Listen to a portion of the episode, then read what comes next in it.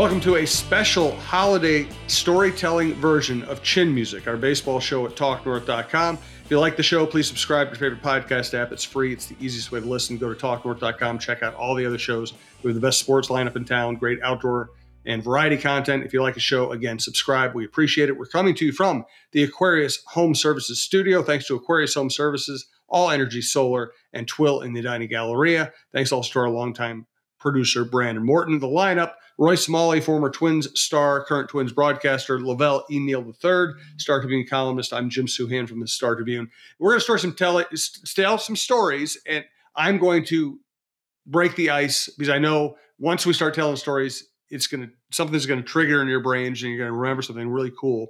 So I'm just going to start with something very simple. I got I was very lucky at University of Missouri. They would sent me to cover Royals and Cardinals games when those teams were really good and you know, and I was stunned that I could walk into a clubhouse three and a half hours for a game and talk to you know superstars in the game, and they'd actually answer my question. So, so I'm going to start this with a couple of memories from for a young punk. Uh, first time I walked in the Cardinals clubhouse. This is the basically the same group that played in the Twins in the, in the '87 World Series mostly.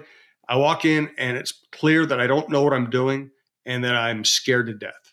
Uh, and that was the accurate diagnosis of my st- state.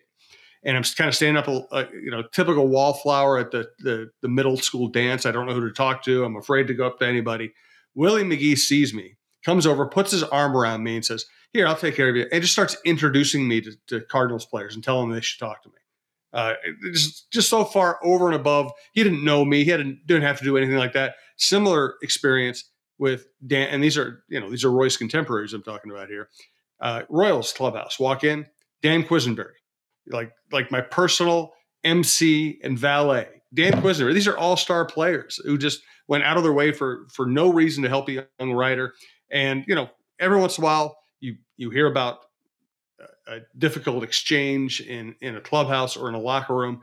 Those are just so by so far the in the minority. And I I got to say, I have lo- one thing I've always loved about baseball is the ability to walk into a clubhouse and there's going to be at least one person who wants to talk baseball or tell stories. It's a it's a verbal sport, it's an oral history sport, and I, am so grateful to people like Willie and Quisenberry who welcomed me into it. Uh, LaVelle, what are you thinking? Yeah, those are good people. Yeah, you know, I was just thinking about that too when I my first year covering ball was like 1995. Uh, after that uh, strike year, uh, covering the Royals, ironically, uh, for the Kansas City Star, and um, and I just wasn't used to how things worked in the clubhouse, and I had to learn that and learn what guys talked about, and just you know, um, just a bunch of different things that help you navigate the clubhouse correctly. I remember Vince Coleman was on the team, and Vince would needle me every day.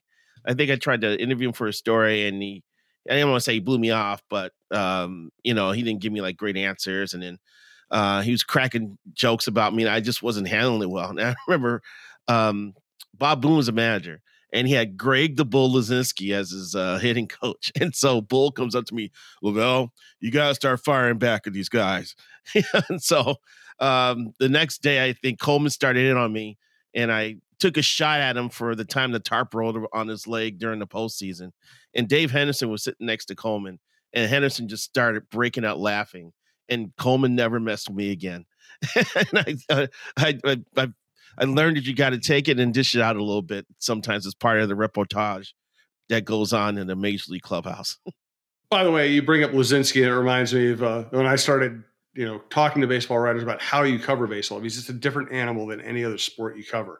Uh, there's more access, there's more downtime, there's more casual conversation, there's more friendly, you know, it's more friendly banter that that's never going to see uh, publication. And I remember uh, I was talking, I was starting to call baseball writers around the country, and just about how you cover baseball, what's the best method, and they all had Royce stories. And one of them said that uh, Royce was ripping on uh, what do you remember it, LaVelle? What he called the White Sox back then? He wrote, oh no, basically wrote, you know, it was it was a, there were some weight jokes, which is ironic, and mm-hmm. uh, A combination of the big, the big heavy White Sox players in the old softball uniforms they were forced to wear for a while. Royce ripped on them, and the next day, Luzinski uh, walk, comes in walking through the, the White Sox clubhouse, yelling, "Bring me Roos." uh,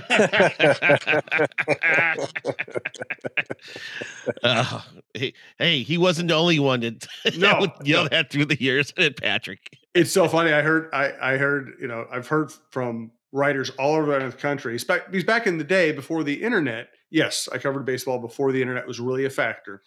You know, we, those of us who were uh, very aggressive, talk to other writers in other cities all the time, looking for tips and you know insights, information, leads, and and everybody had a Royce story. And one of the guys, I think it was Mark Wicker from the Orange County uh, Register, he said that uh, he said that Royce, anytime a player got traded to from the Twins to the Dodgers or the Angels, or signed with the Dodgers and, or the Angels, Royce would call him up and say, "Hey, he's a pretty good guy. Here's what you need to know about him. Hey, you might not want to tell him you know me." Oh, that doesn't surprise me. Is that really surprising at all? No, No, it is not. it is Oh, not. All right, Roy, what's top of mind for you today? You know, I, I just uh, you guys are uh, went in a direction uh, that uh, I can't uh, contribute to a whole lot in terms of um, you know uh, uh, the players and how they treated you, which is which is really nice to nice to hear. But I, as I was sitting here listening and thinking about players, uh, I, I, I thought maybe it's time for a gamble story. Uh, and Oh and man, so- we haven't heard an Oscar Gamble story in a long time, and I miss them. I don't know if I've told this story. It's difficult uh, to, to to get the full impact on a, uh family fa- friendly show because you can imagine, you know, what kind of language. But we're, but uh, speaking of the White Sox, I'm playing for the Yankees, and we're in Comiskey. Uh, this is 1983. Billy Martin's the manager, and uh, we're in Comiskey playing the White Sox, and. Uh, for uh, whatever reason, maybe they started a left-handed pitcher, and and uh, they gave me a gave me a, a break, and Gamble wasn't playing, and there was there were several guys sitting down at one end of the one end of the bench, and Ron LeFlore was playing for the you know for the White Sox. God, And, take me back. yeah, right. And he rookie of the year, I think, in 1975. We, but he he and I came up in the, the same year in '75. But i his past was, I mean, he had he had had a troubled past. Let's let's put it that way. He um, uh, he had been arrested. I think it was I think it was grand theft auto. He did he did some real some real time. Uh, came back out and continued uh, pursuing baseball that guy was one of the most talented guys. He was strong. I mean, just inc- he was built like Adonis. He could run. He was like Willie Wilson in a in a tank body. I mean, he could fly. And uh, I can I remember playing him hitting me a two hop ground ball in Detroit one time, and, and you know I'm taking my time. It's an easy play, and I got a good arm, and you know, and I look up, and I had to absolutely gun it. He, he and I got him by about a half a step on a two hop ground ball. It was it was you know Byron Buxton kind of speed down the line, uh, and and so with that is a background. Uh, we're sitting down at the end of the bench, and ni- now all these years later, 1983, with the Yankees, and LeFlore is getting toward the end of his uh, career. Could still run. He's playing for the White Sox. He comes to bat, and this conversation down at the end of the bench about Ron LeFlore. Man, he can really, really run. And uh, still, at his age, I mean, he can he can still still run. And I and I told a story about you know the first ground ball he ever hit to me. I said, man, you think he can run now? He could. When he first came up, he could absolutely fly. And there's a the little uh, moment of silence there, and the Oscar Gamble says, "The Dodgers just signed the cop that caught him. You should see that so and so run." and we and we Oh, fell over. Uh, down, we started laughing. Mark, Billy was down at the end of the bench. He whips his head around. You know what the hell are these guys laughing about in the, in the dugout during the game? But you know, Ga- Gamble was like that. He was likely to say anything. And Oh, I love it. Uh, hey, uh, we we lost Roy. We're sorry Roy about that. No, it's okay. Uh, great stuff. Let's start the second round of stories, and I will mention Billy Billy Martin in my own way as I do that. do want to thank Aquarius Home Services Studio Here's more about Aquarius Home Services. Ho, ho, ho. The holiday season is here. and so are the cold winter temps. Is your old, worn out furnace keeping you warm? Aquarius Home Services is here to help keep you cozy all year long with our holiday super sale. Give your home a cozy, comfy, worry free upgrade and enjoy 25% off a new whole home heating and cooling system. Visit AquariusHomeservices.com today and schedule your free in home consultation. Aquarius, earning the right to be recommended. Also, want to let you know that All Energy Solar is ready to take any solar project from design to installation and everything in between. Find out more about going solar at allenergysolar.com slash coach, whether you're looking at solar for home, business, or both. Uh, also want to thank my friend Scott Dayton in Edina, Edina Galleria.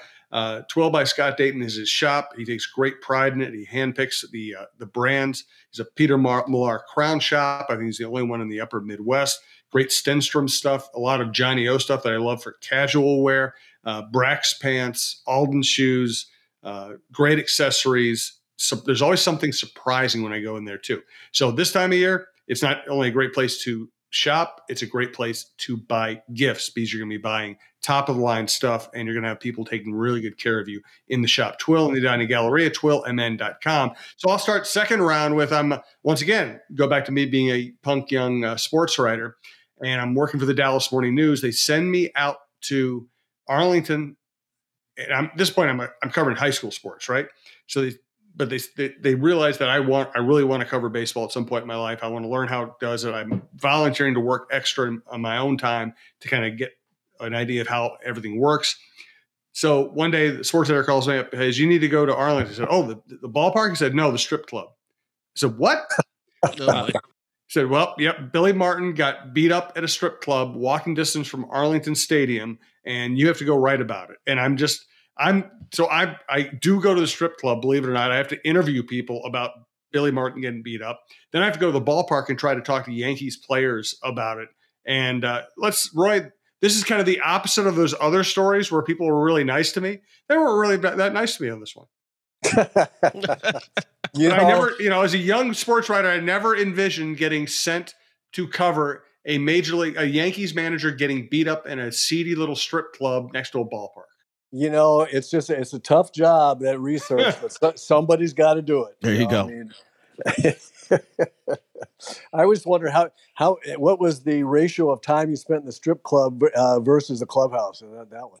well, I, I, will say this: that uh, in both cases, I ta- I was talking to people who were mostly naked who really didn't want to talk to me. well, Billy didn't have a strip club to hang out in in Twin Cities. His place was Howard Wong's in Bloomington. That was that's uh, right. That was his hangout, and the, the, the, there's a loose connection to me because uh, Howard Wong's daughter Donna Wong married Al Baker, who owned Al Baker's the bar in Eagan, where I used to hang out when I first moved here in 19- 97. So Donna would had she had a couple of Billy stories about his antics at Howard Wong. So um, Billy got around, definitely got around. So hey, I looked up uh, quickly looked up, looked up some Ron LeFlore, LeFlore stuff. He was in jail at age 22 for armed robbery. He like yep. walked into a bar with a rifle and oh, tried oh, to rob. okay, it was it was worse than I thought. yeah, yeah, it was like um, 1973 when he was uh, discovered in the in, in a prison and given a tryout. So he was 25 when his baseball organized yep. baseball career started. Yeah, what yep. a story. Yep. I wonder so, if, if, any sports writers he- were hesitant to criticize him during his career. Ooh. I'm going to tell you, you look at he was the most one of the most imposing looking uh, oh, bodies you'd, you'd, ever. Oh my gosh, just incredible. So I mean, here's here's a guy that's um, you know that's that's built like um, uh, I don't know I don't know what like not like few people are, and um, he's it, been known to carry a shotgun in somewhere. I, I, don't think anybody messed with him. No. Well, yeah, you can you can uh, you can come up with a team of players who were just the most imposing, fright, frightening players in the history of the game. I mean, Jeff Leonard was called penitentiary face. You know. for, for, for, for, Christ's sakes. And Roy, I uh. can't, I don't know if you play with him, but the Twins, it was 85, 86 Twins had a pitcher who was a freedom fighter in Nicaragua. Oh yeah, absolutely. um, oh gosh, Al um, Williams. Al Williams, Albert Williams. Yep, yeah, absolutely. Good, pull. absolutely. And and no one ever, no one ever knew quite how to approach uh, Al either. I mean, he, he, was a really good guy, but there was something about there was something lurking that you go, uh, you know, I I don't know, I don't know uh, exactly what he's thinking right now. I think I'm just going to go somewhere else. I know Kent Hrbek said that they would try to mess around with Al, and all of a sudden he would just say, "I'm going to get you." and everybody would stop. They would just stop. yeah. Yeah, that's what I mean. All of a sudden, he'd be laughing and joking at everybody, and then all of a sudden, his face would just turn to stone, and he goes, "You know, I can get you." And it's like, oh my god. and you know, I really believe, come to after having played with him for a full season, I, I really, I, I think it was all, it was all an act, but uh, you never really knew. Man. All right. Anybody else got a good story for this week? Uh, let's see here. You know, Christmas, the holidays is always a, a kind of a big uh, checkpoint in my off season. I mean, for the years I covered baseball, I know I'm a columnist now, and I like being a columnist. It's allowed me to interview people from different sporting backgrounds, and it's forced me to be a little more critical and analytical. Um, but I do miss some things about about baseball, and one was spring training. Um, 45 days in Florida when it's like five degrees above zero here in the Twin Cities with two feet of snow on the ground. Uh, no, you, I'm winning in that uh, trade off there. So mentally for me, it was like you get through uh, the holiday season, and then you just got a month, and then you're headed to Florida. So for me, I was always wound up about Christmas and New Year's because um, it meant that it was getting close to uh, getting prepared to go down to Florida to cover uh, uh, camp again. So um, hopefully, I'll get a chance to get down there this year uh, to cover spring training. I, I still like going down there. Um, and it's great because you immerse yourself in baseball. You get up, you're at the ballpark at eight o'clock in the morning. You may be there as late as six at night, and you do not care because it's great weather, and you're talking baseball all day. You know, it's it's uh, like I said, it's an immersion program um, for for baseball writing. So uh, I can't wait to get a chance to get down there this year. And Jim, um, the house this year is at Heritage Palms, so it's right down the road from the ballpark. Beautiful. That's the best thing is being close to the ballpark in spring training. I love it. Remember uh, those days I used to stay at Brookshire? Yeah, we well then you could walk home from Potts if you had to. Absolutely. I got I got to tell you guys though, spring training. You know, everything you say about spring training, LaVelle is is great as and it's great as a player too. I mean, it's a it's a nine to five job in in beautiful weather. I mean, what and, and what could you uh, what what could possibly be better. But spring training is different now than it used to be. And I just want yeah. to tell you a quick story about the way it was in the old days. When I first came up to the uh, club in 1975 with the Texas Rangers, eh, there was a uh, guy there that uh, named, uh, and uh, Billy's the manager uh, back there. He was my first big league manager.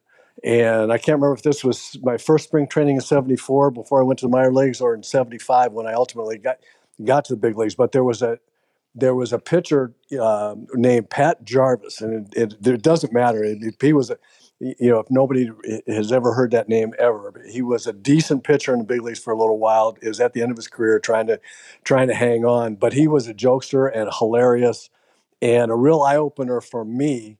Uh, just some of the things that he would say, some of the things that he would do between him and Jim Fregosi. I mean, we're just laughing, uh, you know, all the all the time. So one day in the clubhouse, uh, you just hear this eruption. This guy's just mad, and you know it, he comes in after the. It, we all come into the clubhouse after after working out, and uh, guy you know takes a shower, puts his clo- goes to put his clothes on, and his his pants have been cut off at the knees. You know, his, and, oh, and he's gonna be like, "What the what the heck?" And uh, every day that for about a week, someone would come in and their pants, you know, you, you've heard about restaurants that cut people's ties off. I mean, these are pants have been cut off at, at the knees. The guys are pulling their pants up. You know, they have to go home with uh, really bad looking Bermuda shorts. And, uh, and it was starting to get, it turned out this Pat Jarvis guy was the one that was doing it. He, he would sneak in during the game or during the workout, whatever, and figure out some way to do that.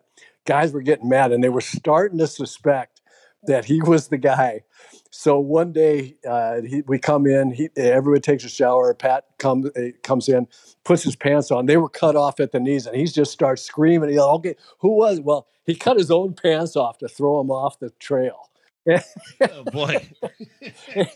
it's and it took it took everybody about another three, four, five days to realize what he what he had been up to. But I mean, stuff just does it. I mean, there's I could tell you all kinds of stuff about spring training like that that just doesn't happen anymore. They just don't they don't do that kind of stuff. No, baseball's become way too professional. I liked it when everybody acted like I liked it when everybody acted like a third grader. Yeah, exactly. Way too serious. Yes. All right, I want to wrap up this show. Uh, by the way, thank you for for listening all year. Thanks for listening to this show. Uh, this show continues to, to attract new listeners. Please spread the word to your friends. Uh, we we love growing this network, and we I think this is a really good, fun, informative show. Great insights from different angles. Uh, it's been a blast to do with Roy and LaVelle. Thanks to Brandon for for pitching in. Let's wrap up this holiday version of this show with Roy repeating the famous line from Oscar Gamble. Some people don't think it'd be like it is, but it do. We, yeah, we gotta have t-shirts made up. We really have to get t-shirts made up of that because it, you know what, Roy? It's greatest hard to argue. line, It's really hard to argue with that. It was the greatest line that's ever been uttered. It's fantastic. All right, hey, happy Merry Christmas, Happy Holidays. Uh, thanks for all your work all year, gentlemen. And Brandon, uh, not that Brandon isn't a gentleman, but you know what I'm saying. Uh, really enjoy doing the show with you guys. I appreciate it, and we'll talk.